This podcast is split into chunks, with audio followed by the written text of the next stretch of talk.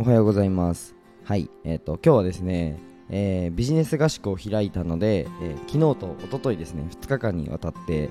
えビジネスの合宿を開いたので、それについてお話をしたいと思います。あの、声、ガラガラですよね。はい。完全に喉やられてしまいました。で、今ちょっと僕の部屋に、あのー、こうたくんがいて、営業のミーティングを今やってるんやってたんですけど、はい、昨日もね、えー合宿を手伝ってくれたということで、はいまあ、仲間がいるといいですね。ずっと僕、本当に一人でやってたので、やっぱ仲間がいるといいなっていうふうに思いました。まあ、合宿でも、ちょっとあの本題でも言おうかなと思ってたんですけど、合宿でも、この横のつながり、まあ、なんか例えば集客とかも一人でやるんじゃなくて、まあ、3人でやった方が効率はいいし、まあ、そういった横のつながりなんかも、声やばいっすね。声やばいな。ま横のつながりも大事だなっていうことで、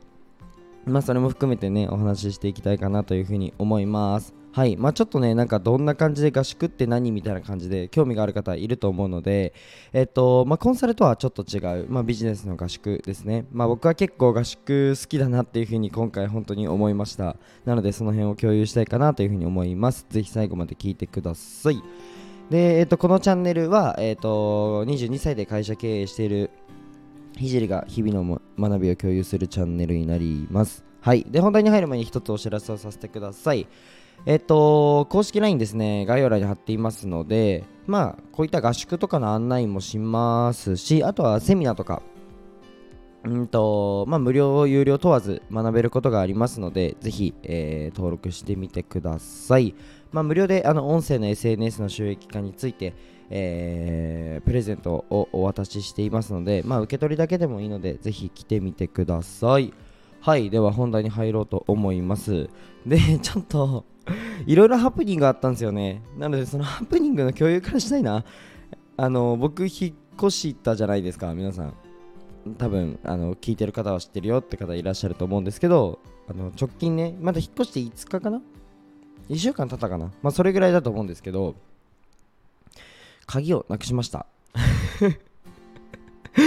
鍵なくしたんですよ。しかも合宿1日その2日間やって1日目終わってあのー普通に帰れば10時半とか11時ぐらいには家に着けたと思うんですけど鍵をなくして入れないんですよ。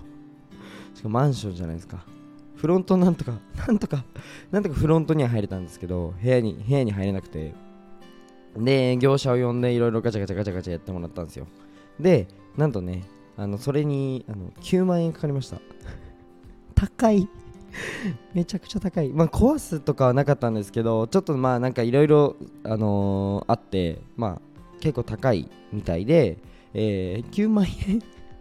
でかいなーって思いながらまあまあまあまあしょうがないと。もうね一生あの その合宿内で、まあ、ポジティブなマインドが大事だよというふうにやっぱり言って言った帰りなのでこれもポジティブに捉えようと思って、えっと、僕が考えたのはもう一生鍵をなくさない。僕本当物なくすので一生鍵をなくさないっていう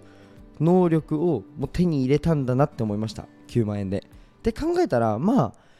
あのー9万円より高いものをなくすこともないのであの実質プラスって言い聞かせました。って言ったら隣にいるこうたくんにあのアホだよお前って言われましたね。はい。でそんなこんなであのガチャガチャガチャガチャまああのやってもらったわけですよ。そしたらなんと鍵壊れました。はいありがとうございます。はいスペアの鍵が使えないということで僕のあの部屋はねずっと開けっぱです。はい。で今日まあなんかどうにかしてもらおうということでまた呼んでえっ、と直してもらおうかなと思うんですけど。あのーこんな感じです。はい。でも前向きに生きてます。皆さんポジティブに。多分こんなハプニングなかなかないと思うんで。はい。ぜひねあこういうやつもいるんだって思ってくれたらいいなっていうふうに思います。はい。でえっ、と合宿ですね。えーとっても楽しかった。はい。めちゃくちゃ楽しかった。ただ運営面としていろいろあの良かったことと反省点あるなと思っててもちろん中身クオリティに関しては結構ね自信があって、えーまあ皆さんね僕が、えーお教えさせてもらったことをちゃんと行動ベースまで落とせるかなっていうふうに思ってます。はい。えっとまあそんな感じでエネルギー高くうん学びになる、え2日間になったかなっていうふうに思うんですけどなんかうんと例えばこのサービスを提供するときにあの僕結構お一人お一人にすごく熱量高く、まあ、絶対になんか持ち帰ってほしいってやっぱ思いますし一人一人にやっぱ向き合いたいなっていうふうに結構思っちゃうんですね。でそれ自体は悪いことではないんですけどあの何かサービスを提供するときにあの注意しなきゃいけないことっていうのが見つかったのでちょっと一つ共有します。はい。えっとうーん今回のことで学びになったのが、えっと、一人一人にやっぱりサービスの質を上げるっていうのは大事なんですけど一人一人に、えー、向き合うことによって全体で見た時にサービスの質が落ちてしまう瞬間はあるということです。はい。これはねどんな多分事業とかどんなビジネスとか本当にどんなことでもあると思ってて例えば飛行機。飛行機もえっと、後ろに座ってる人と前に座ってる人でやっぱ後ろの人の方が降りる時間っていうのはかかってしまうとか。まあなんかいろいろあると思うんですね。絶対にこのあの事業をやる上で、まあ、ビジネスをする上で、えー、何かサービスのクオリティここを上げてるんだとしたらどっか落ちる場所はあると思います。そういった時にどういうふうにねあの対処していくか。どういうふうに、えー、そこの満足度を、えー、担保するかっていうところが、うん、と僕はまだまだ足りないなというふうに思ったのですごく、えーと、自分自身も学びになりました、まあ、これをねあの次に生かすことっていうのももう、えーと